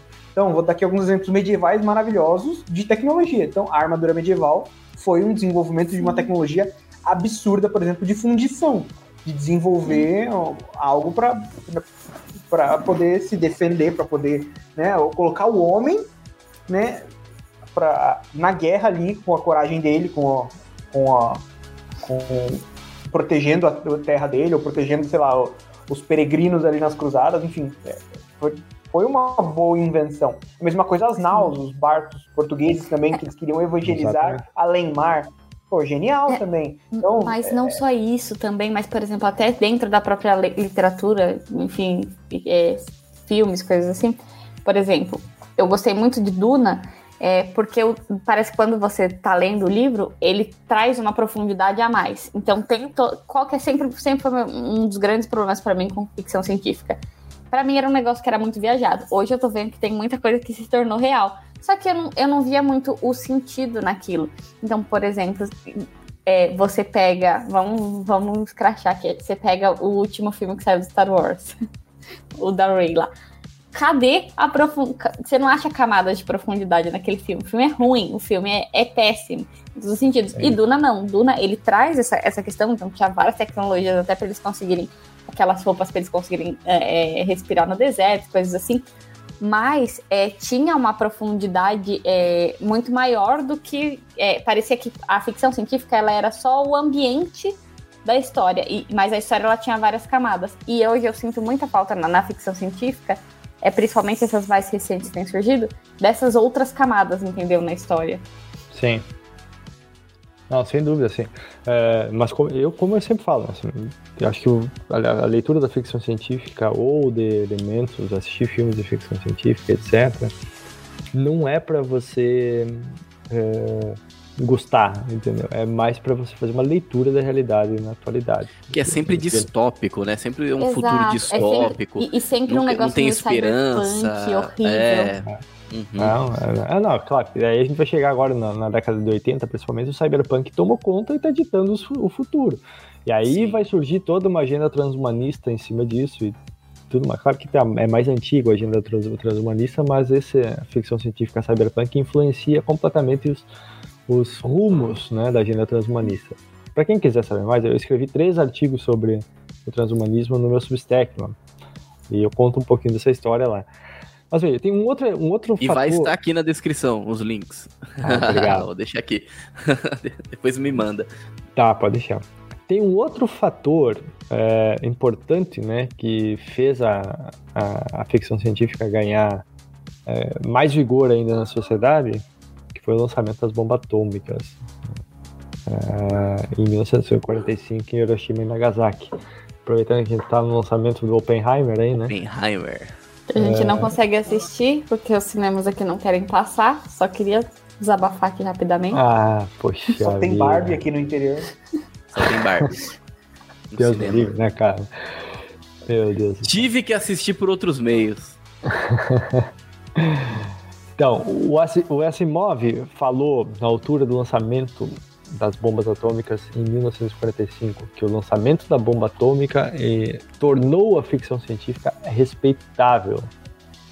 Porque depois que o horror de Hiroshima aconteceu, né, é, diz o Asimov, qualquer um pôde ver que os escritores de ficção, de ficção científica eles não eram malucos como a Fernanda estava dizendo né? Uh, ou seja não eram sonhadores malucos né no final das contas. É, e que muitos né dos motivos que essa esse gênero literário uh, agora faziam parte das manchetes dos jornais de fato. Ou seja é, ou seja a importância que a ficção científica teve no imaginário, e tem né, no imaginário coletivo da nossa era, é uma importância que influencia a Segunda Guerra Mundial.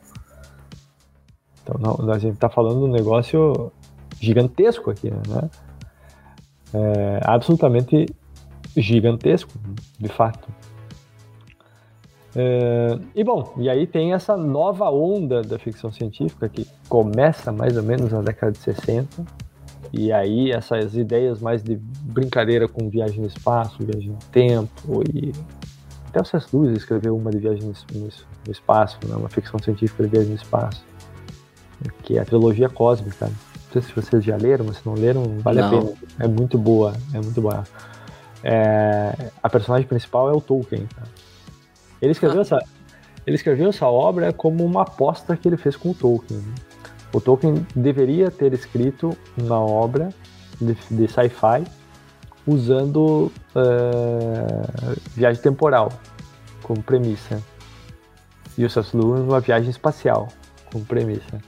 Ou seja, os dois temas de alta até mais ou menos esse período da, da, da ficção científica. Né?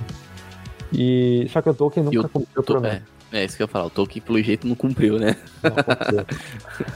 o Tolkien não cumpriu a, a, a, a promessa, infelizmente, você aceliu sim. E ficou conhecido como trilogia cósmica. Cara, é Como é que o Tolkien vai resolver isso pra mim? É. Não, é muito bom essa do C.S. Lewis, porque a personagem principal é inspirada no Tolkien, o que o, que o C.S. Lewis está fazendo ali é.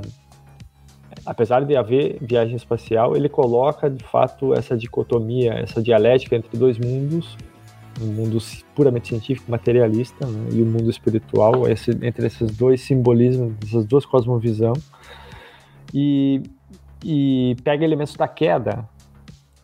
E, por exemplo, tem um planeta, não vou falar, dar muito spoiler, né, mas tem um planeta que eles vão e que a queda não acontece, por intervenção do, da personagem. Entende? Então é bem, bem bacana, cara. Tem muito elemento cristão, né, obviamente, ali. E, e, é muito legal assim, o que ele escreve. Mas bom, e aí na década de 80 a gente tem aquilo que está é, mais ou menos né, ditando os rumos do que vai acontecer nos próximos anos, que é o gênero cyberpunk dentro do sci-fi, né, surgindo. E aí aqui a gente tem o William Gibson, Neuromancer, que o Lucas já deu spoiler inicial né, no começo do quadro. E, e adaptações do mangá e anime, né? Várias. Várias. Então no anime você vai ter Ghost in the Shell, né? É... Aí depois... Isso, exatamente, Evangelion, né? É... Sei lá, daí tem, tem, tem, tem trocentos outros ali, né? Se eu ficar citando aqui, vai ter. Muito, muito mesmo. Akira. Akira, né? É... Até, a, até o Matrix, né? Já é um, sim, filme. Sim. Verdade, até Matrix. Aham, uhum, sim. Já é uma coisa que incorpora muitos elementos cyberpunk ali. É... Enfim, portanto, né? Penso eu e volto a dizer para você entender alguns, algum, ou até fazer previsões sobre o futuro que nos espera eu acho que você precisa, sim, entender um pouco do imaginário sci-fi. Você comentou Blade Runner também. É, Blade, Runner, também, não, não, comentei, não tinha comentado aqui. Blade Runner. Blade Runner é um, um clássico, né, do cyberpunk. Sim. Acho que é o primeiro, né, filme cyberpunk pra valer mesmo. Né? É, é considerado sim, o primeiro. Sim. Uhum. É. Uma coisa também que eu tava lembrando, que eu achei interessante até mencionar, é que o, ainda voltando lá em Asimov, quando a gente pega lá a, a série Fundação, que tá lançando agora a segunda temporada da série, inclusive, uhum. né? Além, tipo, tem os livros, mas tá lançando essa segunda temporada. É, fala, né, sobre o, o, declínio lá galáctico, enfim, da, da civilização que existe, né? É, porém, é interessante porque eles criam tipo, uma forma lá de poder prever, né? Eles conseguem realizar algumas previsões. E é como se fosse aquela. Aquela. É como se fosse já, tipo, ao, é, dando. É só, não, só não usa o nome, mas é como se fossem os algoritmos, né? Então Sim. são algoritmos que, que eles conseguem usar lá para prever as coisas, são cálculos matemáticos, que eles conseguem prever as coisas. Depois a gente vê isso um pouco também em Minority Report, no filme uhum. mesmo, né? Onde já consegue prever crimes e tal, né? E, tipo, através de uma análise que faz lá das pessoas, né, de forma matemática, eles conseguem prever quanto tempo que vai durar aquela civilização, quando que ela que vai ser a queda, o declínio daquela civilização, tudo através dessa, desses cálculos e costumes e, enfim, né, inúmeras coisas que eles somam lá, que querer que é os algoritmos de hoje em dia, né, que fazem esse trabalho. Sim. E, e você tem, assim, basicamente, né, alguns temas que dominam né, o imaginário coletivo moderno, que é aliens, várias aparições aí acontecendo ao redor do mundo, né, e tudo mais. IA, inteligência artificial, todo mundo já está já tá dentro da imaginação de todo mundo isso aí, né? e viagem espacial. A viagem no tempo não colou muito ainda, uhum. porque nada foi desenvolvido e etc. É, nada chegou perto disso, né? Tipo, é. nem, nem encostou ainda, né? Tá bem... Agora, mas é o mais legal. É.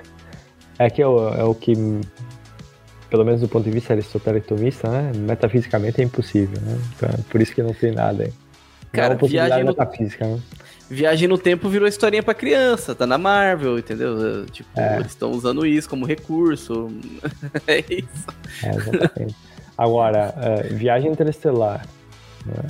é, viagem espacial, IA e invasão alien, cara, tá aí. Né? tá aí, isso aí tá, tá tomando conta mesmo. E tem, tem séries né, sendo lançadas, tipo Battlestar Galactica. Não sei se vocês assistiram essa série. Cara, eu. Não eu lembro de alguma coisa, mas eu não sei se eu assisti, não. Cara, é boa, cara. É. É boa. É uma que ela introduz vários elementos, né? Ela é Battlestar Galactica é a humanidade, é, tipo, futuro distópico também. Uhum. Problema na Terra, vamos pro espaço, viaja. Só que lá no meio tem um monte de aliens. eles são indistinguíveis dos seres humanos. Ah, aliens, só que esses aliens são IAs. Entende? Caramba. Então, o negócio, assim... É, é tudo junto, né? Meu Deus. É. E aí, assim, tem discussões éticas ali no meio, tem discussão política, de organização política, militar, sabe? Então, o negócio é bem, bem legal mesmo. É... E, bom, pronto, aí você... O que, o que, da onde que surgiram essas ideias de IA, de, de viagem espacial e de aliens, principalmente? Quando elas tiveram seu, sua divulgação principal na ficção científica na questão uhum. majoritariamente. E bom, acho que falei bastante, né? e, e, até, só para concluir essa parte do como ela surgiu na, na ficção científica, ela tá em praticamente tudo que é história ficcional aí, filmes, enfim. Só que aí a gente vai olhar para a realidade e tá chegando, né? IA já é uma realidade. Já, já confiram os seus do Wave. IA já é uma realidade. É, viagem espacial está muito perto de ser uma realidade, já tem civil indo, né? Sim. Comprando vaga para dar rolê no espaço. E Alien Exatamente. existe desde. A gente seguiu os conceitos do professor Olavo, Alien existe desde a queda do mundo, né? São Exatamente. é, é isso aí. Mas é bem isso. É bem isso eu, mesmo. Eu fiz uma lista aqui com algumas obras, tanto de cinema quanto de literatura, que se enquadram em algumas dessas classificações, tipo inteligência artificial, é, uhum. realidade virtual, essas coisas assim, né? É, não sei se vocês querem falar alguma coisa, eu posso falar aqui? Não, pode falar, pode falar. Beleza. Então, assim, inteligência artificial, né? A gente vai ter ali no cinema 2001, Odisseia no Espaço, certo? Blade Runner, né, que a gente já, já chegou a comentar. O 2001 tem um, aquela, aquela IA, né, deles lá, eu acho que é, é HAL 9000, HAL 9000, uma coisa assim. Blade Runner tem os replicantes, né, que, que mostra isso. O Homem Bicentenário, né, que é com Rob, é, Robin Williams, né? Isso. O, o Homem Bicentenário também mostra isso. Hair, que é com o Joaquim Fênix e com a Scarlett Johansson, né, a voz da, da, da Alexa, é a Scarlett Johansson, né? É, que, que é esse sistema operacional. Ex Machina, né, que o, que o David comentou, a gente já chegou a comentar até sobre esse filme em algum podcast também, que fala da Ava lá, né, que é uma inteligência artificial também avançada. Depois literatura, a gente falou aqui Neuromancer, é, um outro livro também, que depois é um livro que vai ajudar muito ali no Blade Runner, é Android Sonham com Ovelhas Elétricas. Ah, sim, do Philip Dick, né, cara? Esse, Philip, eu não comentei Philip Dick aqui, mas o cara é muito bom também, né? Você vai ter aí. E tem uma adaptação na, na uma série da, da Amazon Prime, né? Que é o. Como é que é? The Man in the High Castle. O Homem do Castelo Alto. Sim, sim, verdade. É isso aí, olha, outro nome, né? E também literatura, e também a gente vai ter o filme, né? Mas, né, vamos na literatura ali, o robô, né? Vai trazer as leis ali da robótica. É, depois, realidade virtual, cinema, Matrix, clássico, né? Matrix é o clássico. Tron também. Uhum. Tron é bom. Quem não assistiu, vale a pena. Inclusive tem um parque da Disney lá novo, lá que é baseado no Tron. Uma montanha russa. É, literatura é, neuromancer, né? É, uhum. Também. É, bom, engenharia genética. Blade Runner também trata disso. Gataca também fala disso, fala disso bastante. Também é uma, é uma produção até não é tão recente, né? Mas é, é mais Sim. nova também, né? Que fala sobre modificação genética. É, e literatura Admirável Mundo Novo, né? também vai falar sobre engenharia genética, também um pouco disso, né? É, eu, eu, eu acho que, tipo, para quem quiser ficar um entrar num estado mais de alerta, né? Pegar essas sci-fis de, é, distópicos, principalmente essa trilogia aí, né? 1984, Admirável Mundo Novo. Sim. E Fahrenheit 451. Isso, ia falar seria, seria ótimo, então. Pra uhum. você entrar mais no estado de alerta e entender, opa, peraí, o buraco um pouquinho mais embaixo mesmo aqui e tem alguma coisa acontecendo, entende? Sim. Depois viagens, né? Viagem no tempo, viagem no espaço-tempo, é claro, o clássico de Volta para o Futuro, tem como não falar dele, né? É... Interstellar também, né? Não tem como não mim, falar de Pra mim é um dos, melhores, um dos melhores filmes de todos os tempos, cara. Disparado, cara, disparado. É isso aí. Bom, e depois literatura Máquina do Tempo, né? Que a gente, a gente chegou a passar um pouco, comentou um pouco. É, tecnologias médicas também acho que dá para entrar aqui. A gente tem um filme com, é com Mac Damon, se não me engano, que é Elysium. É um filme recente aí também. Uhum. Não é tão recente, tá? Nossa, agora eu tô falando igual velho, um negócio recente, negócio de 2009, uma coisa assim, eu acho. Não lembro. Nossa, não é tão recente, recente, não. Hein? Novinho. É. Pois é, tá recente pra caramba, né? Mas acho que é uma lista boa, fora os que a gente já falou, já comentou, né? A gente já comentou vários que não estão nessa lista aqui. Você, você comentou aí sobre invasão alien? Em um só? Não, não comentei. É, por invasão alien a gente tem também algumas coisas, né? Tem, Sim, tem bastante, é, tem, tipo, Guerra dos Mundos, que a gente Guerra chegou a falar, né? Mundos, né? É. livro a, e o filme, uhum. inclusive tem um filme de Guerra, do, Guerra dos Sim. Mundos. Sim. Tem a Distrito 9, né? É, Sim. Que é outra. Nossa, de Aliens tem coisa, hein? Alien. Nossa, tem, tem muita coisa. Tem um que, que, assim, um autor que eu gosto é, é, e que tem um filme, uma adaptação, é o Ted Chiang, né? que tem a, a Chegada. Ele tem um livro de contos oh, de sci-fi. Fala sobre a linguagem, né? É, bom pra caramba. É bom Esse é um pra filme caramba. bom pra caramba. E uma das séries que mais animou a galera dos anos 90 de todos os tempos. E é Arquivo X, né, cara? Ah, sim, claro. Música clássica, né? Infelizmente eu, eu não posso usar aqui nesse podcast. Bom. Você não, nunca assistiu, Fernando? Nunca assisti, nunca assisti. Sempre tive medo. É não tive coragem até hoje. Eu, tenho, é. eu não gosto de coisa de alien, também fico com medo. É, tem os sinais, né? Porque é um filme.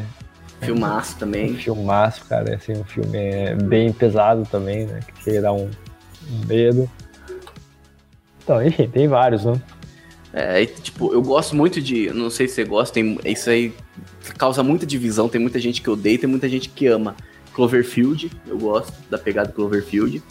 que eles usam aquela, aquele mecanismo de você estar tá usando uma câmera e filmando, né? Aí tá Sim. tá tendo uma invasão de um monstro, mas em nenhum momento mostra o monstro. Mostra só, tipo, a destruição que tá acontecendo, você não sabe ainda o que tá acontecendo. Muito bom. Uhum. E também a gente pode ir pelo lado da vacalhação, né? Pega lá MIB. Ah, MIB, não, MIB é maravilhoso. MIB é um, MIB é um clássico, clássico, pelo amor de Deus. Fala mal. O clássico é Marte Ataca. Esse é o clássico. É. Esse. esse. Eu não sei que filme é esse. Procura depois imagens no Google. Esse. Sessão da tarde. Terrível, velho. É. Terrível, é ótimo. Não os, não, os alienígenas, tipo, aquele alienígena cabeçudo, sabe? Aquelas paradas assim, mas que. Sim, Marte Ataque era isso. A mistura de comédia. Dá pra eleger com... o melhor filme de ficção científica de todos os tempos, eu acho. É, nossa, velho. Sei é... que é esse aí. Eu fico devendo. E a gente termina o podcast falando de Marte Ataca, olha que beleza. Olha só, hein, cara. Depois de tudo isso, né, Deve Você se esforçou aqui. Meu Deus, deu uma né, aula e a gente. Mínimo de final... cultura aqui pra esse podcast, aí no final a gente termina com Marte Ataca. Marte Ataca, cara. Cara, você passava, acho que passou na sessão da tarde uma vez, Marte Ataca. Passou, vixe, muitas vezes na sessão da tarde. Então eu devo ter assistido e não sei. Sim, provavelmente. Ou às vezes você ficou com medo, porque ele é meio é, esquisito. Eu, eu, é bizarro, eu, né? é bizarro, sempre, é. Eu sempre fui medrosa, então eu não gostava de ver coisa de alienígena, não gostava de. Nada assim. Tinha monstro, tinha alienígena, já tava, não tava afim mais. O Marte Ataque é bem bizarro. Por exemplo, é vocês falaram desse Homem Bicentenário, eu assisti quando era criança, eu fiquei com medo desse filme. Não sei explicar, não tem lógica, mas eu fiquei com medo desse filme. Ah, tem o clássico também, a inteligência artificial, esse aí também, é Exatamente. clássicos, né? Exatamente. Enfim, tem vários, né? Tem vários. Tem Até vários. Tem. Todo ano sai uma porrada de, sci, de sci-fi movie, né? Uhum. E sempre faz sucesso, né? Sempre faz sucesso. Exato.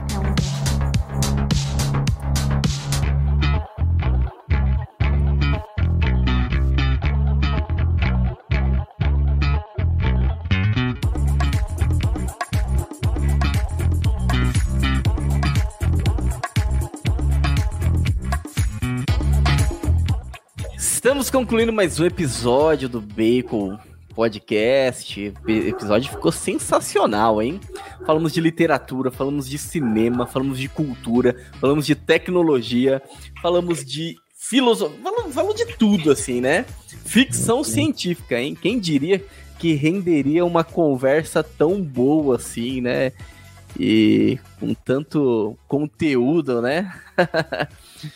Professor David Panceira, né? Você aí, nosso amigo, quarto membro do Bacon Podcast, muito obrigado Imagina, novamente aí prazer, prazer. por estar aqui conosco, nos dar essa honra. Nos Seja vemos na próxima, né? Que eu não sei quando será, mas... Nunca é último. É, isso aí. Enquanto existir esse podcast, nunca será o último, hein? e eu acredito que seja isso, né? Então, vamos eu vou me esforçar aqui para deixar os links aqui na descrição, tá bom? Então aí os artigos aí que o David citou, deixar aqui na, na, na descrição, onde consegue encontrar ele, o trabalho dele para acompanhar. Os links também que eu citei lá no começo também do Bacon. Lembrando também, né, um recadinho ali importante que eu não falei no começo, mas se você quiser nos ajudar a manter em qualidade, em distribuição, é, vai lá então no apoia.se barra Bacon Podcast. Então o link também está na descrição para facilitar o acesso. A sua ajuda é muito bem-vinda, mas é claro, deixe o seu like, se inscreve em todas as plataformas, isso já vai ajudar bastante. Se quiser ajudar com algo a mais, certo? Então vai lá no Apoia-se que toda ajuda será bem-vinda e o nosso agradecimento aos nossos apoiadores que mantêm esse podcast aqui no ar, né? Então fica o nosso muito obrigado, Deus abençoe. E é isso, né, gente? Então, podemos concluir, certo? É isso. É isso aí. Isso é tudo, pessoal. Pessoal, É isso aí. Agradeço você que nos acompanhou até esse momento. Fique com Deus e que a força do bacon esteja com você.